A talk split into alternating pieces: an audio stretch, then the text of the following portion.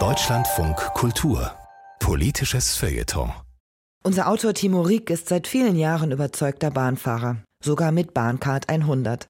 Mit den Leistungen des Konzerns Deutsche Bahn hadert er jedoch schon lange.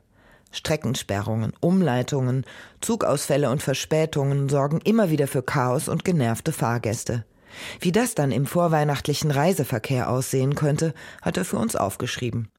Diese Reise hat nicht stattgefunden, hätte aber nach seinen Erfahrungen mit der Bahn so passieren können. Nie wieder nehmen wir den Zug. Kannst du vergessen. Da können noch so viele Baustellen sein. Mit dem Auto sind wir trotzdem schneller und müssen nicht durch dieses Scheißwetter laufen. Als mir jener wutschnaubende Mann mit Familienanhang am Bahnsteig entgegenkommt, bin ich noch guter Dinge. Aber meine Resilienz wird in den folgenden 14 Stunden von der DB auch noch auf die Probe gestellt werden. Es schlägt schon etwas aufs Gemüt, wenn mir als Willkommen die Blechelse am Bahnsteig in ihrer unnachahmlich trockenen Art verkündet, Information zu ICE 500 irgendwas, weiß nicht mehr genau, nach Düsseldorf Hauptbahnhof, Abfahrt 9.17 Uhr, heute circa 120 Minuten später. Wir bitten um Entschuldigung. Ein Stellwerksausfall sei schuld, hat die Automatenstimme dann mehrfach gesagt. Also steht man sich die Beine in den Bauch. Komfort für den Wartebereich hat die Bahn noch nicht entdeckt.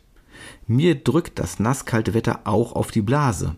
Mit Koffer, Rucksack und dem großen Geschenkkarton für die Eltern auf ein öffentliches Klo zu gehen, ist mir eigentlich schon Abenteuer genug. Doch als ich zurück zum Gleis komme, wartet dort niemand mehr auf meinen Zug. Er ist bereits weg. Ja, das dürfe man nie so genau nehmen mit den Verspätungsansagen, meint die Bahnfrau am Infoschalter. Deshalb heiße es doch auch immer circa, circa 120 Minuten später. Nach einer weiteren Stunde Wartezeit kommt ein Zug, der mich wenigstens grob in die richtige Richtung bringen soll. Noch beim Einsteigen begrüßt uns der Zugchef mit der Nachricht, dass sämtliche Toiletten in diesem Zug ausgefallen seien und doch bitte wieder aussteigen solle, wer für den Rest des Tages nicht sicher einen Bedarf ausschließen könne. Er expliziert, es könne schon mal vorkommen, dass ein Zug für lange Zeit auf freier Strecke zu halten gezwungen sei. Notgedrungen setze ich auf Risiko und bleibe im Zug stehen. An einen Sitzplatz ist nicht zu denken, und sollte einer frei werden, gehöre ich noch nicht zu einer priorisierten Anspruchsgruppe. Im Verlauf unserer Fahrt bleibt der Zug immer wieder außerplanmäßig stehen, die Verspätung wächst deutlich. Einmal haben wir eine polizeiliche Ermittlung im Zug, wegen eines Schwarzfahrers, wie man so hört, dann streikt das Ausfahrtssignal am Bahnhof. Mal lassen sich die Türen nicht schließen und mehrfach müssen wir irgendwo warten, damit uns andere Züge überholen können, eine Kohlelieferung zur Erzeugung von Bahnstrom eingeschlossen. Nach einem Personalwechsel ermuntert uns die neue Zugchefin mit dem Hinweis, im Bordbistro gebe es kostenlose Trinkwasserpäckchen, aber bitte jeder nur eines. Auf die Kollision mit unserem Toilettenproblem weist sie erst später in einer weiteren Durchsage hin.